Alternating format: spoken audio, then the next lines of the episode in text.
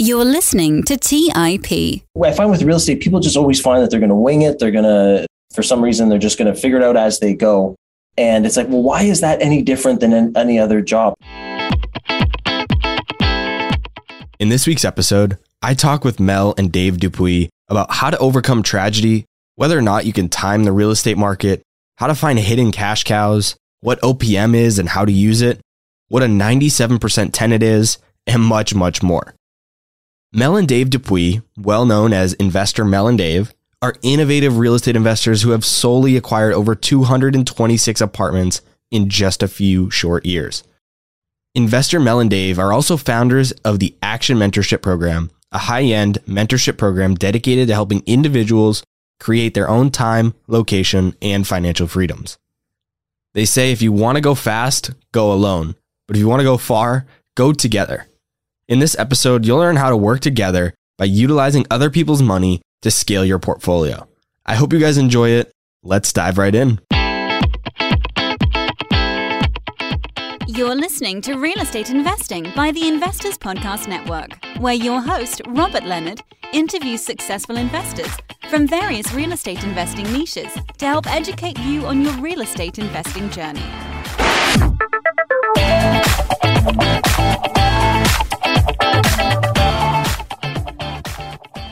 Hey everyone, welcome back to the Real Estate 101 podcast. As always, I'm your host, Robert Leonard, and with me today, I have Mel and Dave Dupuis. Welcome to the show, guys. Hey, thank you so hey, much, Robert. Robert, for having us. Yeah, thanks for having us. Before we dive into the nitty gritty on your strategies and your real estate deals, tell us a bit about yourselves.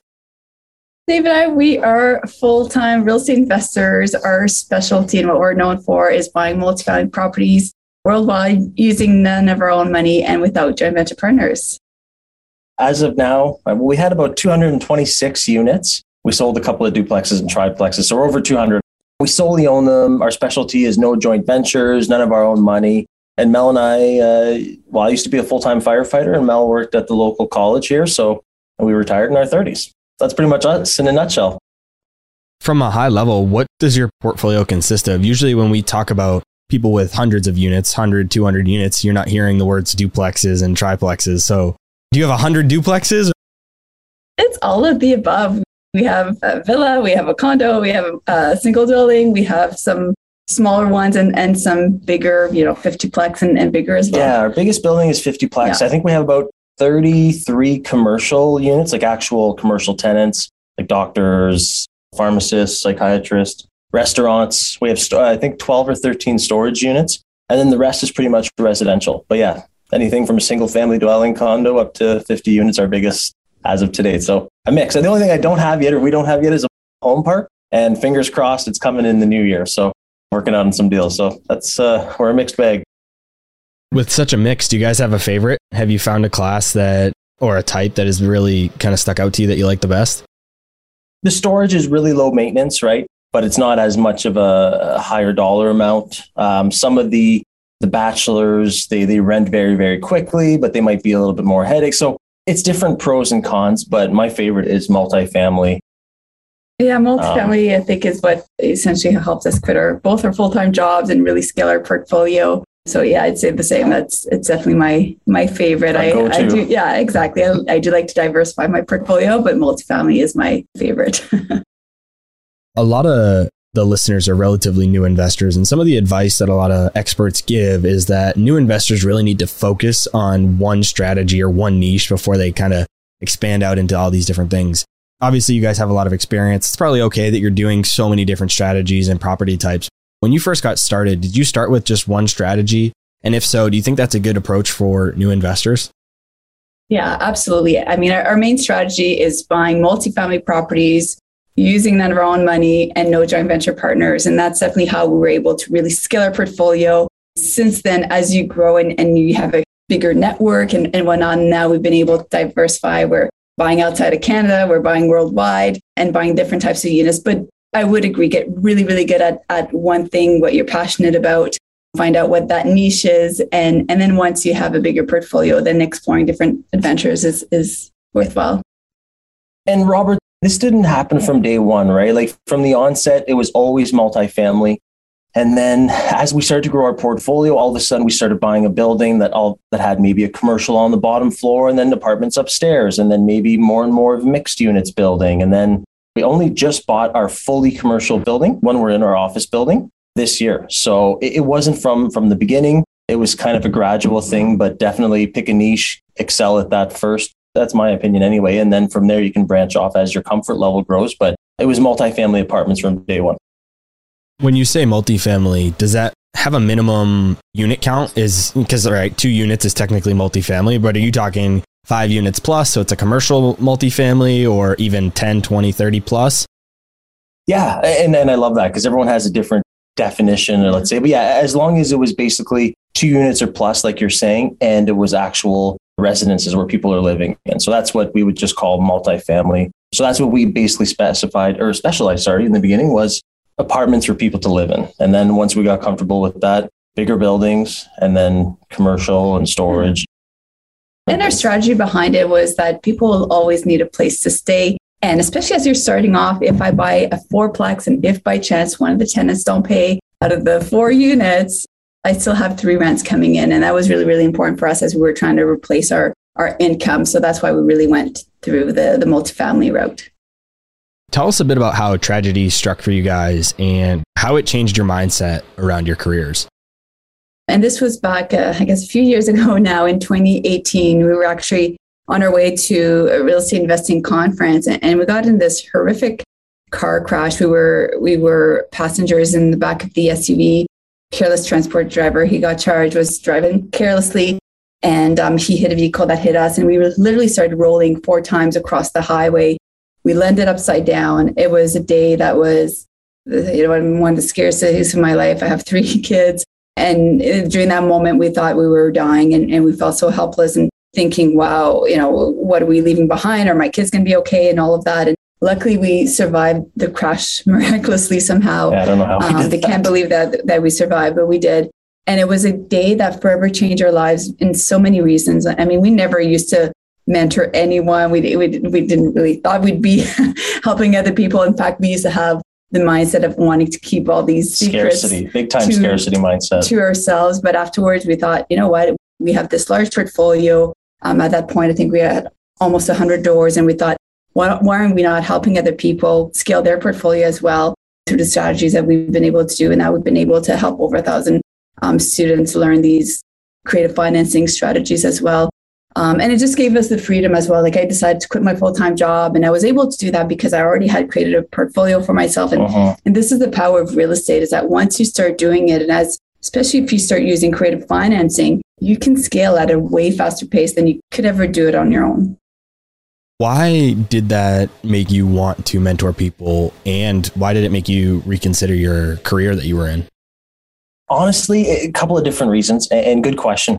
When we were in the ambulance, and even in the emerge room after, and they were doing x-rays on Mel because she got the, the worst of it, we just thought to ourselves, if we would have passed away here, our kids don't even know how we're doing this. They were too young. They have no, no idea. No documentation anywhere. Yeah, no idea how we're doing it. No legacy piece. And just again, the scarcity. And we were scared to share because we thought there wasn't enough deals and wasn't enough money out there. But then after we had that wake up call, which looking back was, I'm not saying I'm glad that it happened, but it definitely changed our mindset and now it just feels good, right? Like whenever we have people telling us, I purchased X amount of doors and I've quit my job and now I'm able to send my special needs child to a special school, like that, there's nothing in the world that feels good like that, helping other people change their lives. So the legacy piece, helping people, and again, also helping our kids just understand how to do it. All of that together, if that makes sense. With everything that's going on in the world right now, and even over the past year or so, people are debating whether or not they should hold off on buying real estate. Why do you think people should stop waiting for the perfect time to get started? I mean, there's no perfect there's time. There's no right? perfect time. Best day was yesterday. Next best day is right now. And it's very simple real estate. And you can literally draw a line if you do any research on it. Real estate, yes, there's zigzags, but always increases over time in value. And that's why it's so important to get into it now. And that's what we do. I mean, we're mm-hmm. always buying last year bought 119 apartments, for example. We're continuing to buy, we're diversifying both in Canada and the States and Costa Rica, and looking at Mexico and different areas as well. And And that's the thing is that it will continue to increase. And even if there are dips in the market, because we're buying whole strategists, it doesn't really matter because we're going to hang on to that property. And we know that over time, again, that arrow going up is going to increase in value. Well, and think about it, right? I'm just thinking uh, the biggest growth years we've had. So 2020, 119 units during a pandemic, right? That's not a good time to do things, but we still did it. And in 2017, we purchased 12 properties in 12 months, which came up to about 56 units. Mel dad had like two heart attacks that year. My dad passed away shortly. Like it wasn't a good time, but there just isn't a perfect time ever. It's just, uh, so, what, what, you know, if you're waiting for the perfect time, it's never going to come. It's an interesting topic for me because I always thought that I was a little bit scarred from kind of like the 08, 09 kind of pandemic. I was young, so like I didn't really have any investments. So I didn't actually experience it firsthand, but I spent a lot of time studying it. And so I always worried from like when I became of age that I was going to be buying towards the peak like people did in 07 and 08. And so for probably two or three years, I didn't buy anything, not because I couldn't, but because I was trying to time the market. I thought that this was both in the stock market and in real estate. I always thought I needed to wait for the market to crash, then I would jump in. And I just realized that if the numbers make sense today as a rental, especially with a rental strategy, there's no reason not to buy it as long as you can maintain that property through a downturn. I 100% agree, Robert. And, and I love that you have that mindset. Two examples that we always give is let's say I buy a building today for a million bucks. And a month from now, it crashes. The market crashes. And now that building is worth 850, 800, you know, make up a number. It's not as if the tenants get a notice saying, hey, by the way, this building on paper is worth less. So you should probably pay less rent right? Your, your debt servicing remains the same. I'm not saying I want my building to go down in evaluation. However, at some point it's going to go back up again. It might be worth 1.2, 1.3 down the road, you know, two or three years. And so that's if, it, if the market crashes, it doesn't mean your, your debt servicing goes down. Typically, people can't buy houses and they end up renting and rents go up. And the other thing as well is because we're using other people's money, the exit strategy is huge. And what I mean by that is don't have a six month plan or a one year plan. Your plan should probably be three to five years because if it falls out today and you only had a six month plan, well, now you're stuck, right? So it's just having that long exit strategy, thinking ahead before you actually purchase the asset and being able to uh, be insulated and weather that storm. I'm not sure if you guys have ever heard this philosophy or thought about it, but one of the things that really kind of got me over this hurdle of not trying to time the market is if you're not buying when things are good, when times are good, there's plenty of capital going around, financing is easy, everything is like rosy, and you haven't done a deal yet, what makes you think you're going to actually buy something when there's blood in the streets, you can't get financing, it's super hard, everything is crashing? Like, what makes you think you're actually going to be able to do that and willing to do that? Like, that was a, re- a really big mindset shift for me. Yeah, I love that. And to kind of compound on that is get your at bats, get your reps in, build up that real estate muscle while times are good, so that that way when the market, if it does or when or whatever, when times get bad, you've already been there, done that, and now you can actually not trailblaze, but but have those systems and process in place. I agree with you 100%, yeah. Robert. I like it. And we've seen it year over year over year. People are waiting. They're waiting and they're waiting to for that perfect time to to come and trying to time the market and trying to time it. And meanwhile, they're missing out on hundreds of thousands of dollars in, in appreciation that they could have got into their, their portfolio and build their portfolio and build their knowledge and all of that as well. So yeah, absolutely getting getting into it now as opposed to waiting and waiting, making sure you're doing it wisely and strategically, that you have your exit strategy, meaning how are you're going to pay people back, especially if you're going to be using creative financing strategies like we use. But absolutely the time is, is always now it just amazes me that people will, you know, you go to be a doctor and you have to study for years, 10 years or so to become a doctor, or professional sports, people spend their whole lives to eventually make it to the major leagues. But with real estate or even stock investing, people think that they don't have to do anything and then one day they can just jump in the arena, right? It's like if you're a professional baseball player, it's like never swinging a bat, never going against a, good pitcher, and then one day just hopping in the batter's box against a major league pitcher and expecting to get a hit. It's just not gonna. It doesn't really work like that. And so I think getting the experience while you know things are good, even if it's not a home run deal, it's a good way to get some experience so you can dive in when things aren't as good. I agree with you, Robert. For some reason, with real estate and stocks, people just think, "Oh, I'm going to wing it," or "I'm just going to, I'll figure it out as I go." I find with real estate, people just always find that they're going to wing it. They're going to, for some reason, they're just going to figure it out as they go. And it's like, well, why is that any different than any other job? Like you said. And like Mel and I, to this day, we've spent probably over $300,000. And this isn't boasting or anything. It's just to show that success doesn't just happen, right? Like we bought knowledge, we purchased experience, which gave us time back. So we spent over 300K in our own development, coaches, mentors, all that stuff, personal development as well. And that has gotten us so much further ahead, so much quicker. And I wish I spent so much more money when I was a lot younger just to gain that knowledge and experience. Then I could have gotten even more time back. And, it, and reduce on costly, costly mistakes that well, we've made. We've we definitely made a exactly. lot of those. and that's the thing is, um, it, it's just having that consumer mindset thinking I can do it all on my own, as opposed to having the investor mindset of, hey, you know what? I'm going to go find someone who's been there, done that, learn from their experiences, good, bad, ugly. And so I agree with you 100%.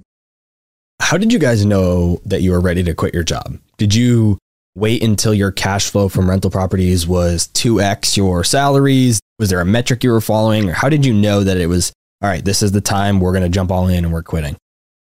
Great question. Robert. And this is something that we went back and forth quite a few times. When's the perfect time to to quit our jobs? And and we had quite a few. I mean, we had 80 some doors by the time I ended up quitting my job first. And and I knew that I could financially. For me, it was more of the it was fear. It was fear holding back. Financially, we were okay. We're making great money with our rental properties. But for me, was that fear of, of three kids, pension, benefits. Once I quit, I can't go back. And and I knew I was ready, but I, I just needed that jump. And then when I was, it was after the car crash, it all it was kind of a domino effect. But I was off on, I had a very severe concussion and I was off recovering. And during that time, just thinking about work, and I had severe anxiety about going back to work. I just couldn't do it. I'd start crying just thinking about work. Like I was, I was just in a really bad spot in my life. Everything was telling me that I can't go back. And then we discussed it and Dave's like, well, just don't go back. Like we're okay. And, and I still had that fear, right, of, of having to take that leap of faith in a sense. But I did. And I probably with Dave's encouragement, like, hey, just, we're going to be fine. We have all these apartments. We know what we're doing. Um, and it's the best decision. I mean, I, I've ever made now. I'm able to Never once regretted. Not once have I ever regretted. I mean, now we we have the time freedom, right? That I'm able to see my little guy get on the school bus and off the school bus, and that was my big why into wanting to get into real estate and spend time with my daughters. You know, all of that that came along, and then Dave shortly afterwards uh-huh. um, was able to quit his job as well. So it was really reversing engineer. Okay, what's our expenses? What do we need to live? How much is our pension worth? How much is our benefits worth a month? Because obviously now we have to pay for our own, all those things into consideration and making sure that we had extra cushions, right? Because we're we're like Dave. Uh, Dave uh, still declares himself like an onion, having lots of layers, layers to ourselves, and that's kind of how we approach quitting the job. We were financially fine. It was just for me was that fear of doing something different. Let's take a quick break and hear from today's sponsors. Hey guys, about a year and a half ago, my wife and I got married, and one of the most stressful parts of our relationship has been trying to join our finances together. We all know that money issues are a leading cause of divorce, but Monarch, the top rated personal finance app, has built in collaboration features so that you can invite your partner at no extra cost. Together, you can see all your finances, collaborate on your budget, and get insights on your cash flow and recurring transactions. It's the easiest way to manage your household finances. Unlike other personal finance apps that we tried, Monarch's simple, intuitive design makes it so easy to set up, customize, and use. Monarch is obsessed with constantly improving the product and they release updates every two weeks and allow customers to submit suggestions, vote on requested features, and view the product roadmap. most importantly, they never sell your data to third parties or show you ads. After trying out Monarch for myself, my wife and I understand why it's a top rated personal finance app. And right now, listeners on this show will get an extended 30 day free trial when you go to monarchmoney.com slash MI. That's M O N A R C H M O N E Y dot com slash MI for your extended 30-day free trial. Go to monarchmoney.com slash MI for an extended 30-day free trial. Hey guys, have you ever wondered if there's an AI tool like ChatGPT specifically built for the stock market? A tool that not only does the research and analysis for you, but also allows for dynamic discussions? Well, wonder no more. Meet Meyka, your AI powered stock research assistant, now enhanced with real time stock data. Let Meyka do the heavy lifting for you to significantly reduce your research time. And the best part, Meyka is 100% free. Ask Meyka questions like Explore the financial health of Apple through a summary of its balance sheet. Compare the financial statements of Apple and Tesla. What is the analyst price target for Microsoft? What is the social sentiment analysis of Amazon? And millions of other queries right at your fingertips. Visit Meyka.com. That's M E Y K A.com. Hey guys, when it comes to financial advice, you've got to trust the source. It's why you listen to this podcast. When I'm looking to upgrade my wallet, I turn to NerdWallet. Their expert team of nerds dives into the details to help you find smarter financial products. Before NerdWallet, I'd pay for vacations with whatever credit card was in my wallet. But I was missing out on miles I didn't even know I was leaving on the table. Now I've got a new card with more miles and more upgrades. What could future you do with more travel rewards? A hotel upgrade, lounge access, a free flight to a bucket list destination? Wherever you go next, make it happen with a smarter travel credit card. Don't wait to make smart financial decisions. Compare and find smarter credit cards, savings accounts, and much more today at nerdwallet.com. Nerdwallet, finance smarter. Check out nerdwallet.com and start making smarter financial decisions. As with all cards, credit is subject to lender approval and terms apply. All right, back to the show. Was there anything you guys did to make sure that your lifestyle didn't creep up as your rental property income increase. Because I think one of the issues that happens is let's just say somebody makes $5,000 a month from their salary, and then maybe they do a great job. They build a great real estate portfolio that's bringing in $5,000 a month. And so they're like, okay, well, I'm making 5,000 a month for my real estate. I'm making 5,000 for my job. I could probably quit. But what some people will do is they'll live on that 10,000. They'll make sure their expenses go up to the 10,000 and now they can't actually quit because their lifestyle has creeped up as their income creeped up from their real estate and now their 5000 from real estate doesn't cover their lifestyle expenses. So, how did you guys kind of combat this from happening? And you're bang on and great question. I think reverse engineering your goals absolutely and also having those extra layers. So let's say pretty much everything that we we did when we started off and I know people that follow us on social media, we have a nice house and we have a cottage and nice vehicles and those things, but now it, now it was not always like that. I was 6 months pregnant living in a small two bedroom apartment. We were and it was everything was very strategic. So we bought all the, the rental properties first. We, we kept increasing our income, and, and quite frankly, we weren't really spending any of it. Um, we were saving quite a bit of money, trying to save, save, save. And then after a while, it became to a point like, okay, well, let's buy, if we buy X amount of properties and let's say we increase our monthly cash flow from 2000, well, maybe that can go towards my Escalade, for example and then let's increase it by another X amount. And then that can be, we can get into our dream house that we wanted. And then let's buy another X amount and let's buy our cottage. So it was very systematic, but we always, it was almost like the double. If I'm going to spend 2000 on this, I need to be bringing in 4000 because having more apartments naturally come with having more expenses as well. You have, you have repairs to do. There might be non-payment of rent, right? So all those calculations need to be very, very strategic. You need to treat it like a business just like any other business. It's a business. You need to have layers, you need to have cushions. It was the opposite of the rat race. Instead of getting a job and buying the expensive stuff and then being stuck, we sold all the expensive stuff, drove old vehicles, didn't buy the big house first, bought all the assets first, and then quit our jobs and let the assets pay for all our fun stuff. Yeah, so when, it was, it was interesting because we started buying all those properties. People were seeing us buying all these properties. But meanwhile, I sold my brand new vehicle, driving a rusty for a van for, for a loss. loss. And I'm sure they were thinking, like, oh, I guess it's not going very well. But that was not the case. It, we were just being really strategic. And we thought, let's just sacrifice in the short term to live the life we want to live in the long term. I'm chuckling a little bit to myself here because I'm in the exact same kind of situation that you guys were in because I'm the only one in my family that does any type of investing. I've I'm on my third house hack right now, and I just put in an offer on another duplex for my next house hack. And when I was going to buy that property, my brother's three years younger than me, and he's like, you know, you're doing so supposedly so well with all these rental properties and the podcast, et cetera. Why don't you just go buy like a really nice single family house? I thought you could afford it. And he's like, kind of mocking me in a sense. And I'm like, just wait five years from now. And he's like, well, you keep saying that. And I'm like, well, five years from now, trust me, I already have like 10 units or so. So I'm like, just wait another five years and then I'll buy that big, you know, fancy house if I want that. And I'll have the fancy car then. And it's, it's just funny because I went through the exact same thing. People on the outside see one thing versus on the inside what we're dealing with. It's so different. Congratulations on your successes. That's awesome. But success doesn't just happen. And I think that's what happened. People see, oh, well, this person has this or this person has this. I'm going to go and, and do that as well. But they don't see the, the, there was hours put in. There was some work, of course. Any success take works. There was some sacrifices we had to make to get there. And it was also very strategic. Even our office, we started off in our home office and then we bought an older building and now we're in a nice building that we really wanted for a while, but it wasn't the first one, right? It was, it was step towards growing. Did a particular purple yellow book happen to uh, influence your guys' mindset by any chance? Yes. Oh, yes, absolutely. In 2017, when we bought the 12 properties, right in 12 months, that happened after we, we went on a trip in, to Florida and we listened to the audiobooks. We had the kids and we were doing pool stuff, listening to the audiobook. And that's when it, that's when it clicked.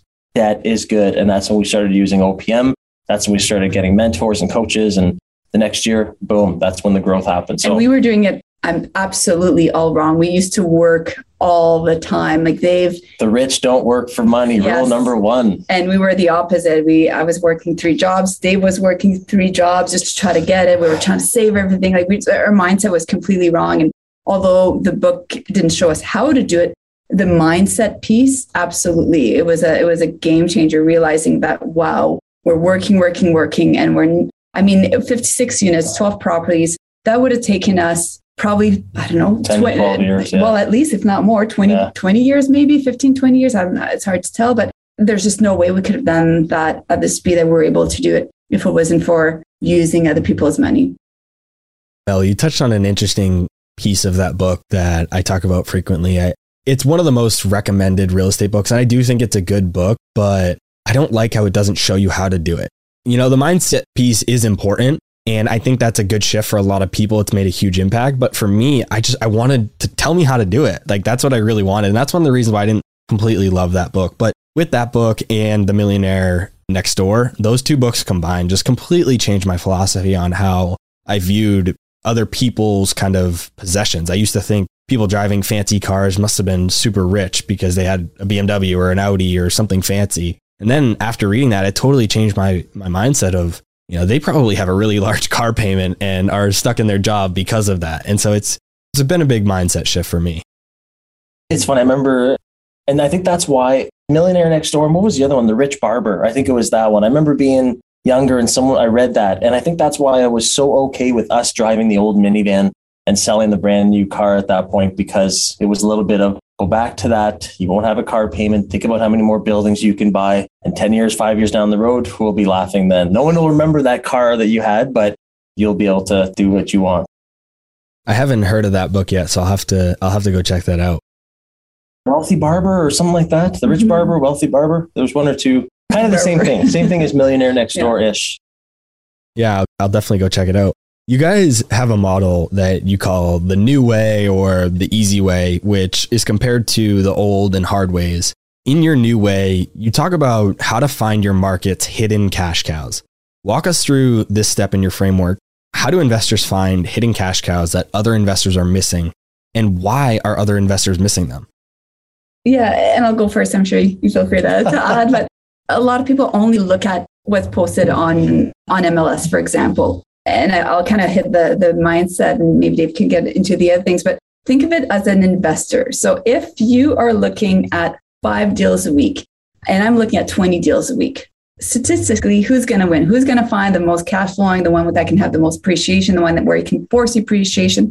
Statistically speaking, I'm going to win because I'm looking at more deals. So you definitely want to make sure that you're looking both on market deals and off market deals. And that means having conversation with people, letting people know. I mean, when we started wanting to grow our portfolio, we told everyone that we are buying real estate and and that was the domino effect that people all of a sudden they knew that oh okay mel and dave and now we're on social media but back then we didn't have a, a presence. People started knowing that okay if i have a property to sell maybe i'll reach out to mel and dave because they're actively buying properties.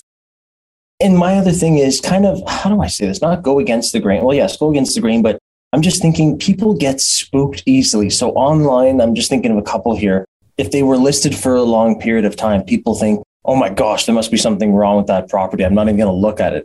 Just because it's been on the, the system for 30, 60 days doesn't mean it's a bad property. It just means maybe someone had it under contract and now it's come back on or whatever, whatever the circumstances are. But we've picked up properties that have been on the market. Like I'm just thinking one, the, probably the longest. It was on for like nine months, let's say. Two buildings side by side. It ended up being an awesome deal. The one building almost doubled, basically doubled. And the other one is going to close next month. We had refinanced it. Now it's selling uh, next month for like $200,000 more than what we bought it, right? And that's not boasting. It's just there was nothing wrong with these deals. It was on the market for nine months. We were able to negotiate seller financing, none of our own money. We actually use in Canada here, it's called RSPs, right? Secured funds, just like 401k. So 100% finance deal. And it was just sitting there on the system for nine months. But probably people got spooked after two, three months of it sitting there, thought there must be something wrong. It's not even worth our time. So when most people are thinking it's not worth my time, we're still looking at the deals because there might be nothing wrong with that deal. It just everyone else is spooked. Again, that quantity of analyzing deals, analyzing them quickly and, and knowing, okay, is there potential here or am I passing on as well? But yeah, taking the time to just because it's been there doesn't mean that it's not a good deal.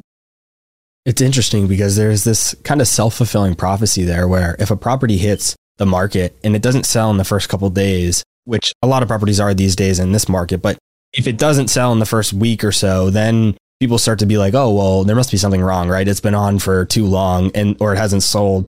And then it self fulfills from there. And then it starts to get on longer and longer. And the longer it's on, people are like, oh, there must be really something wrong with it because it hasn't sold yet. And it kind of keeps just self fulfilling from there. And the property I'm sitting in right now, my house hack, was the exact same thing. Things were selling in my market before they even hit the MLS or within just like a day or two and going multiple over. And I bought this property, I think it was on the market for 60 or 65 days. And there was nothing wrong with it. It's a great deal. It's an amazing house hack and it's going to be a great rental when I leave. So sometimes, I mean, I, you guys are 100% right. I think sometimes people just overlook these properties for kind of frivolous, maybe reasons. Yeah, I agree. they follow found, the herd too yeah, much. And... We, we found deals all, all kinds of ways. I mean, you've stopped in and pulled in when you happened to see somebody outside. You thought maybe it's a landlord and you pulled over and had the conversation and was able to negotiate. And the first time he was no, but then you kept going over because you really wanted the building. And, and, you know, when you'd see him say, Hey, have I you reconsidered? Him, I saw him digging up I saw the plumbers, two plumber vans, and I saw him digging up the front yard. And I was like, okay, he's ready to sell. He's fixing this problem. And he's, he's frustrated right now. So I have a solution we for you. We negotiated yeah. seller financing right on the front lawn, and then we had the lawyers drafted up. So yeah, absolutely. It's just it's seeing what others don't, basically. And you never know what somebody else's strategy is. Maybe it doesn't work for one investor, so they're not going to buy it, and that's why it's sitting on the market. Maybe they want to do a a traditional rental and maybe it doesn't work for that. Maybe you want to buy it as an Airbnb and it makes it's an amazing Airbnb. So you never know why it doesn't work for somebody else. If you are confident in your numbers and it works for you and your strategy, I don't see why you don't go for it. And you never know what the like you said what the seller situation is. For me, maybe this guy had received a couple offers on this property, but they weren't good enough. And then once it hit 60 days, he's like, all right, I just want this thing gone. And it just so happened that the timing worked out for me. And I know he was trying to offload some of his rentals because we ended up talking at closing because he was getting into some new development. And so it just kind of worked out, but you never know unless you kind of make those offers and, and try. Exactly. The next step in your new or easy framework is to leverage OPM. You guys have mentioned it a bunch of times so far. So, first, tell us what OPM stands for and what creative financing is, and then explain to us how we can combine the two. OPM is other people's money, and creative financing is where you essentially use various strategies with OPM, with other people's money, to grow your portfolio. And Dave and I, we really wanted to solely own our, our properties.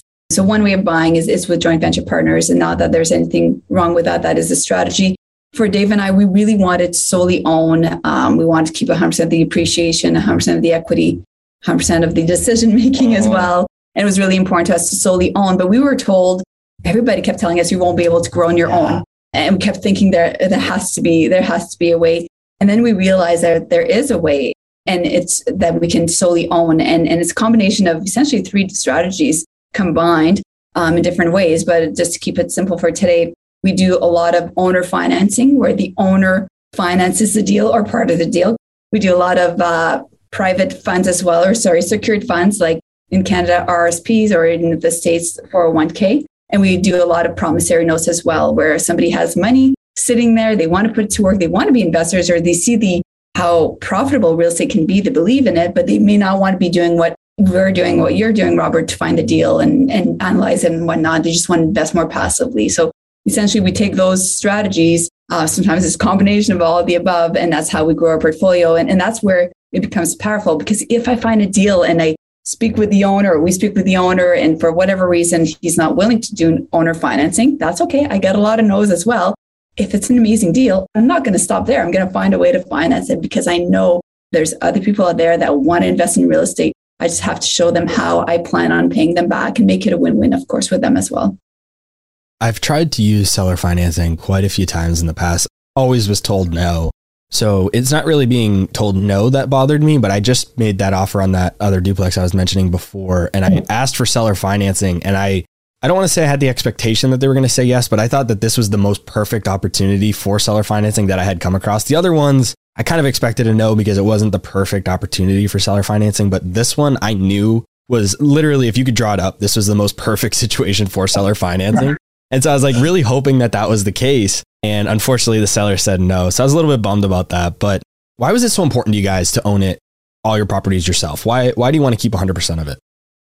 Three kids, right? And it's all about succession planning and basically the way we've structured ourselves. Uh, the kids already own the real estate with us. We pass away. There won't be probate. There's nothing, there's no issues like that. So that was huge as well. And the other thing is, well, I guess Mel and I are very uh, like strong willed or strong-minded strong-minded bullheaded i've been called before but and, and, it's just that that element of I, have just heard so many horror stories of yeah no me and my partners not just like a, a, relationship but me and my business partner split up or it didn't work out or and I, it was just we didn't have the appetite for it and we just thought if there's a way to do it then let's find out how and in the beginning like mel had said it was frustrating because everyone goes that's the only way you can do it the only way you can scale and it's like the more people told me that, the more I was like, okay, well, I'm going to find the way to do it the opposite then, right? I'm going to go against the, the, the, herd.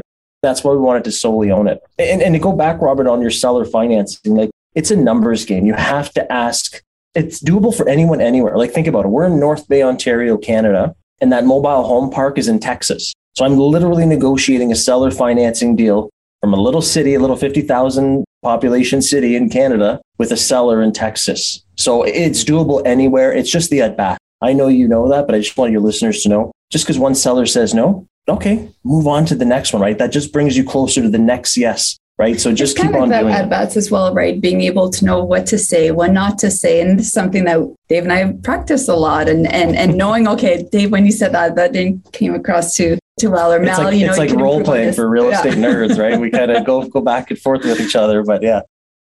Yeah, you guys are absolutely right. It is a numbers game, and in reality, the no of the seller financing really shouldn't bother me. But one of the mistakes that I made was that I, I got a little bit emotionally involved in the property in a sense because it's going to be a house. It would have been a house hack for me. So I would have lived there. And so it had a lot of land, which is something that I'm looking for. is not super common in my area, especially for a duplex. And I already kind of like envisioned what I wanted to do with that land. And so I kind of got a, a little bit emotionally invested, which I know you're not supposed to do. And so that was really more of the mistake than anything. But when I think about it objectively, you guys are 100% right. It's just a numbers game. You just got to keep going, keep asking about seller financing, and eventually somebody will say yes.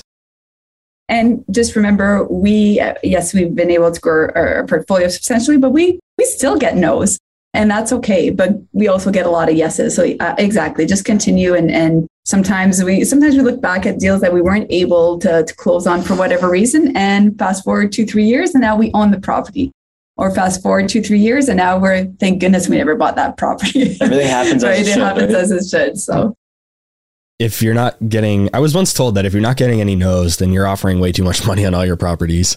That's very true.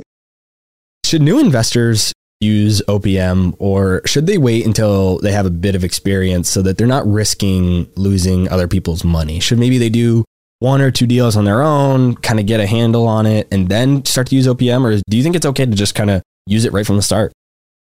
Well, it's a loaded question, and I'll answer with it depends. If somebody is going in blindly, they don't know what they're doing, they don't have an exit strategy, they don't have, I guess, essentially good education on how to do it.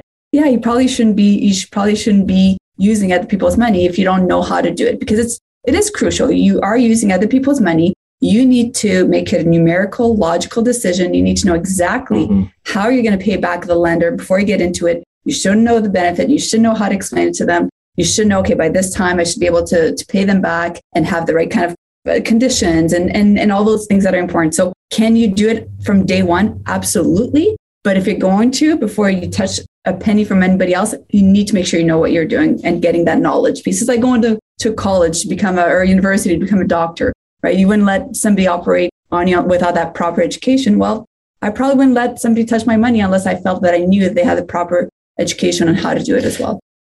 And not just newbies, Robert. We have people that come to us with four or five, ten properties, and they're like, "Okay, I've been able to do it with my own money, but now I'm stuck. I'm stuck, and yeah. I want to make sure that hey, I know how to buy properties with my own money, but I don't know how to build an exit and ensure that I pay people back and have that insulation. And, and so, yeah, absolutely. It's just anyone that's going to be using other people's money that should have that. What do we always say? What's what, it's kind of cheesy, but I forget what movie it's from. Like with great power comes great responsibility or something.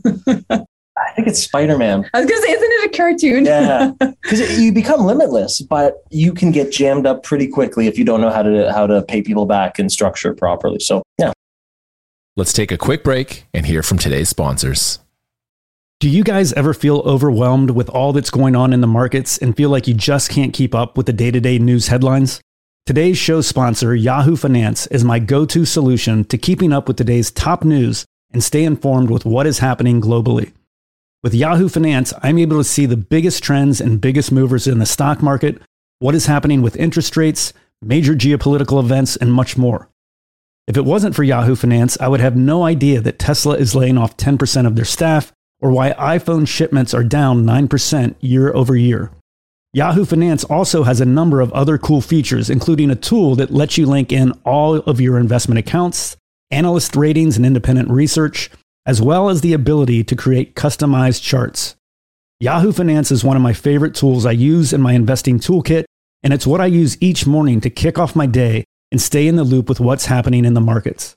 Join more than 90 million monthly users today and get comprehensive financial news and analysis at yahoofinance.com. The number one financial destination, yahoofinance.com. Hey guys, when it comes to financial advice, you've got to trust the source. It's why you listen to this podcast. When I'm looking to upgrade my wallet, I turn to NerdWallet. Their expert team of nerds dives into the details to help you find smarter financial products. Before NerdWallet, I'd pay for vacations with whatever credit card was in my wallet. But I was missing out on miles I didn't even know I was leaving on the table. Now I've got a new card with more miles and more upgrades. What could future you do with more travel rewards? A hotel upgrade, lounge access, a free flight to a bucket list destination? Wherever you go next, make it happen with a smarter travel credit card. Don't wait to make smart financial decisions. Compare and find smarter credit cards savings accounts, and much more today at nerdwallet.com. Nerdwallet, finance smarter. Check out nerdwallet.com and start making smarter financial decisions. As with all cards, credit is subject to lender approval and terms apply. Quick math. The less your business spends on operations, on multiple systems, on delivering your product or service, the more margin you have and the more money you keep. But with higher expenses on materials, employees, distribution, and borrowing, everything costs more. So, to reduce costs and headaches, smart businesses are graduating to NetSuite by Oracle. NetSuite is the number one cloud financial system bringing accounting, financial management, inventory, HR into one platform and one source of truth. With NetSuite, you reduce IT costs because NetSuite lives in the cloud with no hardware required, accessed from anywhere. You cut the cost of maintaining multiple systems because you've got one unified business management suite. You improve efficiency by bringing all your major business processes into one platform, slashing manual tasks and errors. Over 37,000 companies have already made the move. So do the math. See how you'll profit with NetSuite.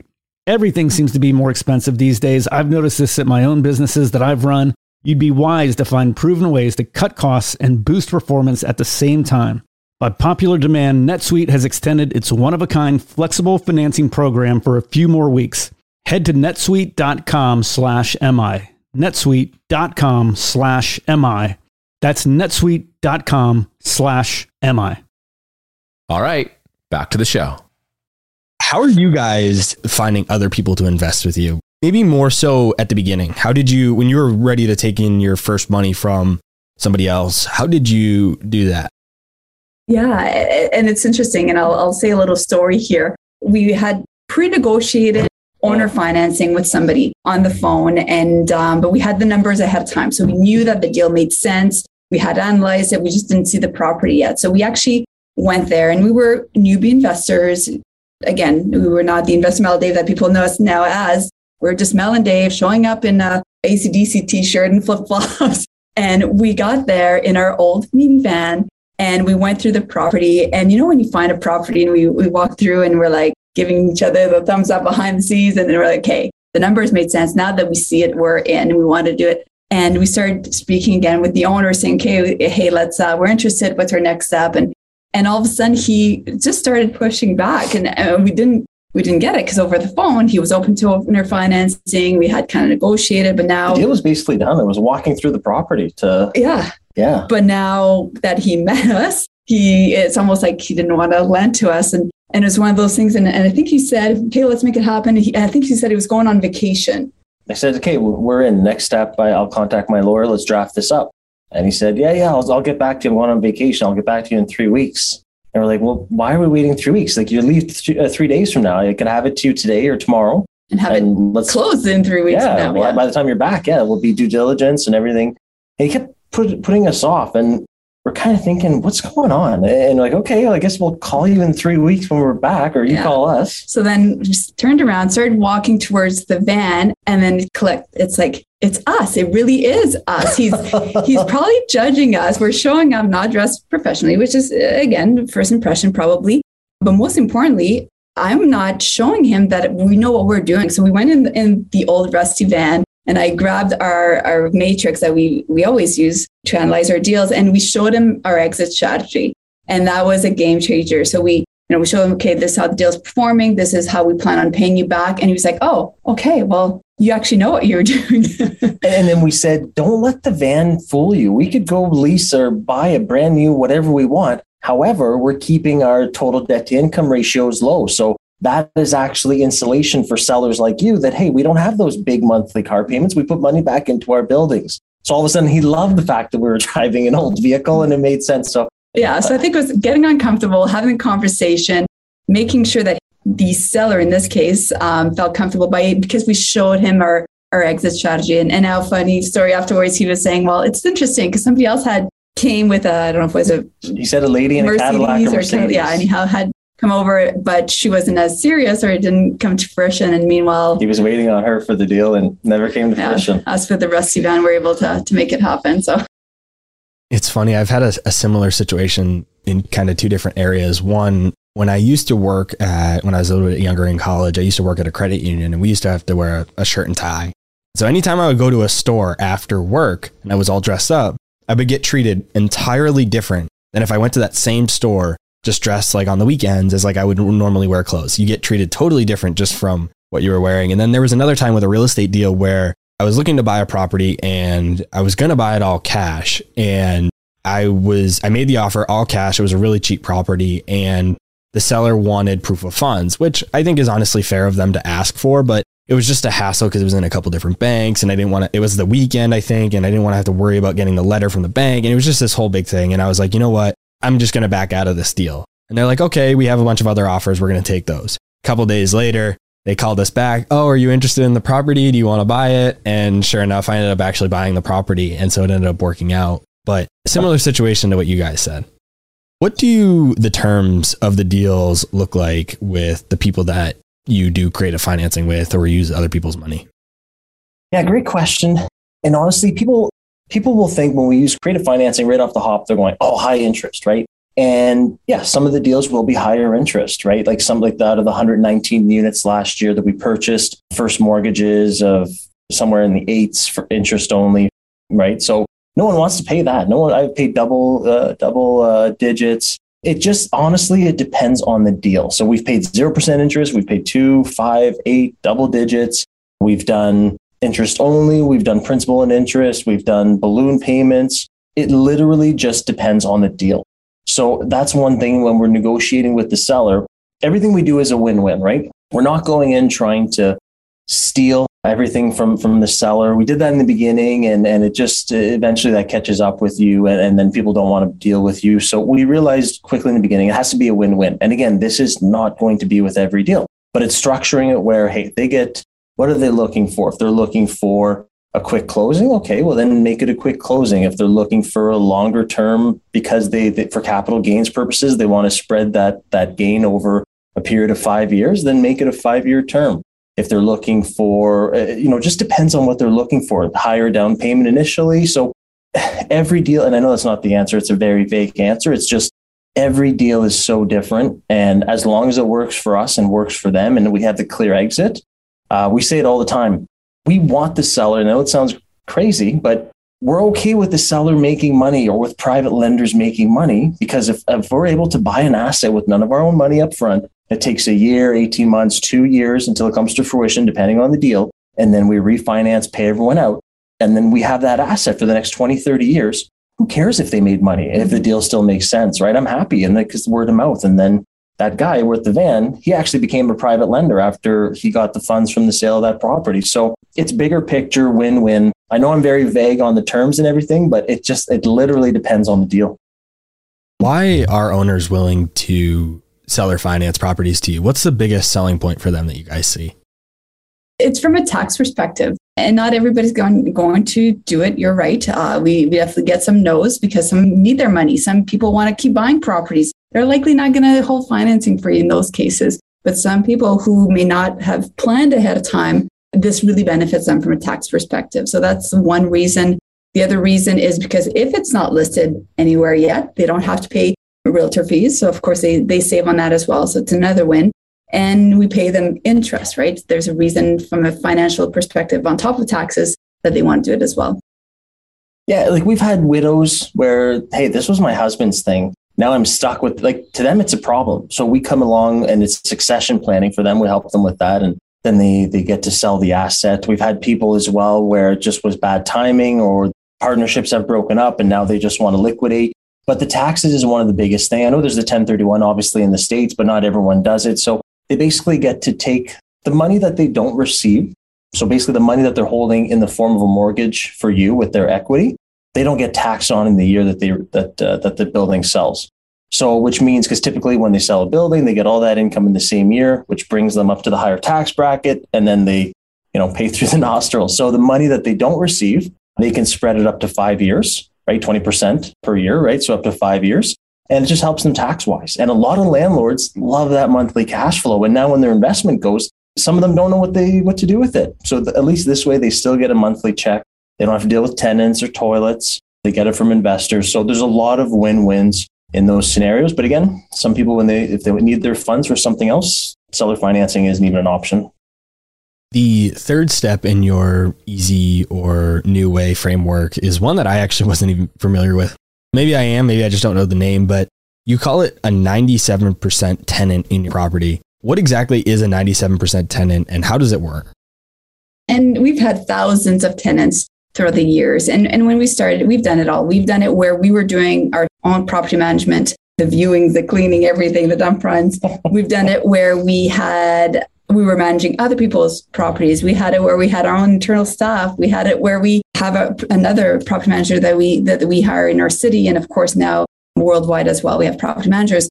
We we came up with this rule that if you do your due diligence, if you know how to carefully and strategically either choose the tenants strategically or hire the right type of property management company. There's no reason why you have tons and tons of tenants not paying rent or damaging your properties. And, and we came up with that this 97% rule based on, on statistics that the majority of people are really, really good. Mm-hmm. Yes, there are people out there that will damage your property or, or not pay rent. But if you know how to choose them and select them wisely and strategically, it shouldn't be much higher than that. The last step in your framework is to force the lift to get immediate appreciation. Explain what this means and how you guys do it. There's different ways. The one that we like the most, the quickest and the, the least time consuming and labor intensive is basically purchasing. So it's the BRRRR, right? And everyone's always asking us if we do the BRRRR And it's like, yeah, we were, we did it before it was called the BRRRR We just called it common sense, right? Because it was buying an underperforming asset and lifting it, its valuation. So to keep it kind of short and to the point, it's buying an underperforming asset, trying to find the ones that don't need these massive gut jobs like you see on HGTV and all these shows. It's buying the ones that I'm not saying that they're mismanaged. There might be deferred maintenance. It might just be a landlord that's had it for 30 years and it's no longer the, the love of their life, right? So they're just, ah, they, they, they just want ease. So it's getting into it, reducing expenses, increasing income, right? So on paper, it looks better. And then it's also doing cosmetic things like uh, paint does wonders, right? Painting a place, maybe changing a countertop, putting in a new vanity, some flooring, nothing earth shattering, but just giving it that fresher look so that a new tenant comes in, pays a higher rent, which means you've repositioned, stabilized the asset, and then it appraises higher. So there's that method. There is also, we've done gut jobs where we purchased bank repos from drug dealer houses and things like that. And we've gutted them and lifted the appreciation. But that's typically it. We're, we're lifting the evaluation of the asset through forced appreciation.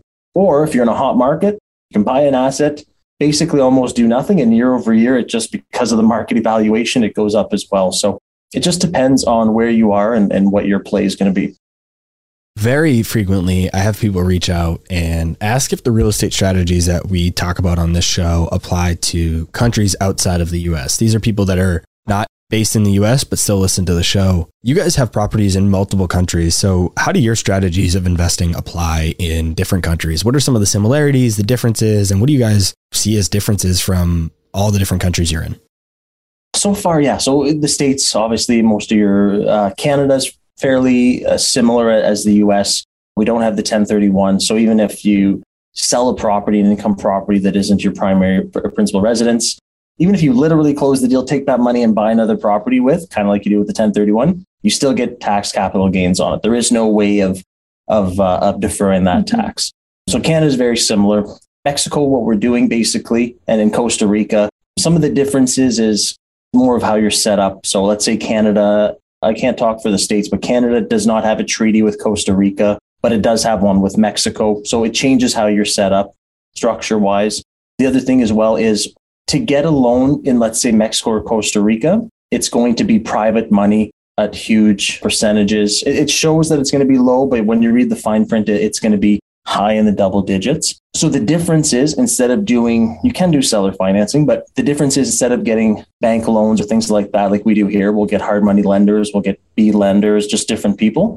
There, it's going to be basically borrowing funds. What we're doing is borrowing the funds here in Canada, purchasing the asset with those funds in the other country, and then getting that that appreciation over time. So it's buying in those markets that are up and coming, and then or, or even pre-constructions, right? So by the time it comes to fruition, it's already gone up. You can assign to someone else or sell it. So that's kind of the play there, and it's more short-term rental. Yeah, and when it comes to the property management piece, because of course once you you have it, it's it's more or less the same, right? It's it's asking the same kind of questions, making sure they're doing their due diligence, making sure your properties is being taken care of, make sure that you're getting the rents at market value to keep the, the value of your property and all that as well. So it, we don't see a big difference between various areas. It's just a matter of really making sure that you have a strong network and that you're doing your due diligence. How are you guys picking your locations? And I want to talk about this from a couple different perspectives. So within your own country, how are you picking within Canada which areas to invest in? And then other countries. So the US, how are you picking within the US? And then how do you pick the countries to invest in? Why Costa Rica? Why Mexico? Why not any other country that you could potentially invest in? Yeah, so in, Canada, it comes down to some pretty basic things. So uh, it's reverse engineering our goals. And one of the biggest things is landlord friendly states and provinces, right? So, like in Canada, let's say British Columbia and Ontario is similar to like the West Coast, like California is tenant friendly. So is British Columbia. Ontario is tenant friendly, kind of like a, a New York type thing. So it's picking different provinces. So Alberta is a landlord friendly state. That's why we're picking Texas. It's landlord friendly. Same with Florida, Georgia, kind of like the the southern the the the, the red states. It's kind of like a quick rule of thumb. So there's that, and then it just depends on again what you're looking for. So like right now we're looking in Miami because that has just a huge increase, right? You can buy a property this year, next year. It's a hot market. So we know we don't have to do too much and the property is going to just appreciate without having to really do too much to it. And then we're looking at some northern places in Texas where the price per door is, is pretty low and the cash flow is decent and it doesn't take too much to get into it. So it's just these different plays in different places as per Costa Rica and Mexico it's looking for where, you know, Airbnb stats, making sure where are people going, as uh, as the the um, what are we in again? A pandemic. As the pandemic continues, people keep flocking to, to different countries. So it, it's seeing where people are going and kind of trying to get ahead of that uh, that curve. Yeah, and I'll just kind of add on as well because I'm sure some listeners are thinking, but I don't feel comfortable going outside of my area. Can I still do it? Perhaps I don't live in a landlord friendly province or state. And yes, it can still be done. We're in Ontario. We own hundreds of apartments here. So that being said, we still yeah. can be done, but this should be part of your screening, of course, with the property management end to make sure that you're picking the right tenants and also should be part of your calculations as well. If you're investing in a place where it's not quite as landlord friendly, take that into consideration because if a tenant doesn't pay, it might take longer before you get that money if you ever see it at all. So you need to make sure that you're prepared for that as well. A common concern of new investors or those looking to get started with real estate is having so much debt. We probably call it good debt, but it's still a concern for a lot of people. So, how do you mentally deal with having the debt that is often associated with a large rental portfolio? we love good debt um, and i really would say you need to you need to wrap your mind around the good debt piece and knowing that hey i'm okay if i have this much debt as long as it's making me this much over here and i hope to continue to have a lot more debt because i know that i'm going to be buying wisely and strategically and continue to have way more revenue from it as well so i think it really comes down to to the mindset and also understanding how to make sure to pay the people back, right? So we don't, again, never ever get into a deal. We've never been late. We always pay back people early because we know this before entering a deal. And just because you can get, for example, we spoke about owner financing earlier, just because you're able to get owner financing doesn't mean you need to do the deal or that you mm-hmm. should do the deal. We have deals on our desk that comes by through our office all the time and we'll analyze them. And it could be a great deal. It could even cash flow from day one but I don't buy it because I don't have my clear exit strategy. So as long as you know how to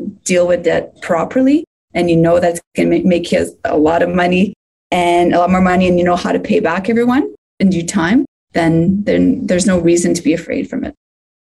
We talked about a few books earlier that have been impactful in both our lives. But what would you both say has been the most influential book in your life? Well, I mean, I think probably the the one that, that we mentioned uh, was a huge one for me. But outside of that one, I'd probably say the the the 10x rule from Grant Cardone. I was always a, a big thinker, and I felt that maybe I wasn't allowed, or why am I thinking so big? And I remember when I was in my 30s, I had a goal of buying 10 properties before I turned 40, and I told everybody my goal. And I remember everybody basically saying how that's ridiculous why would you want to do that? you know, you're going to be too busy. Every single reason why I shouldn't do it in these years, right? And but by the time I turned 40, I had 27 properties and I and I crushed that goal. And and I think that book just really allowed me to think big and and and we still do. I mean, we we always think big and with big goals requires big action, but that also comes with big results. Before we give a handoff to where people can find you, I like to wrap up the show by turning the tables and letting the guest ask me a question. So, what question do you guys have for me? Yeah, I'm curious. Why house hacking? Like again, I Mel kind of did house hacking on our first deal, and there's so many different ways. Uh, I think I know what the answer is, but why was your go-to uh, house hacking? Out of curiosity. So when I first started, I was not planning to be a real estate investor at all. I just accidentally house hacked one time by complete mistake. And then by doing that, it kind of like opened the doors for me, brought down all the limiting beliefs that I had and made me realize that I become a real estate investor. And then from there, I've house hacked two more times, going on my fourth soon. And I just think it's one of the absolute best strategies. You get started with so little money down. And if you buy the right deal, they can cash flow you can buy essentially a rental property with such little money because you only have to live there for a year. And then once you move out after a year, you could have a traditional rental property and it could be great cash flow. And so for me, I just think it's it's one of the absolute best strategies that you can do if you're willing to kind of make the sacrifice to live in in what sometimes is not the perfect situation so that you can house hack. And uh, yeah, so that's that's why for me kind of fell into it accidentally and just have really really enjoyed the strategy since then. That's awesome. Eh? Falling uh, backwards into an investment that has now changed your life. I love it. Everything happens for a reason, like you guys said. Exactly. Exactly. Agreed. You took advantage of that situation and learned from it and grew. So that's great. Where can the audience go, guys, to connect with you, maybe find you on the internet? Where, where do you want to point them? Yes, we're on all social media platforms. So on YouTube, on Instagram, on TikTok, on Facebook, LinkedIn. So it's always Investor Mel Dave. So whatever channel you're on, Investor Mel Dave is always our handle. And uh, we, we give different content on every single channel. So yeah, so you can find us there. All right. I will be sure to put a link to your guys' resources in the show notes below for anybody that's interested in checking them out. Mel, Dave, thanks so much for joining me. Thank yeah. you so much. It was great speaking thanks, with you. Thank you for listening to TIP. Make sure to subscribe to We Study Billionaires by the Investors Podcast Network. Every Wednesday, we teach you about Bitcoin, and every Saturday, we study billionaires and the financial markets. To access our show notes, transcripts, or courses, go to theinvestorspodcast.com. This show is for entertainment purposes only. Before making any decision, consult a professional. This show is copyrighted by the Investors Podcast Network. Written permission must be granted before syndication or rebroadcasting.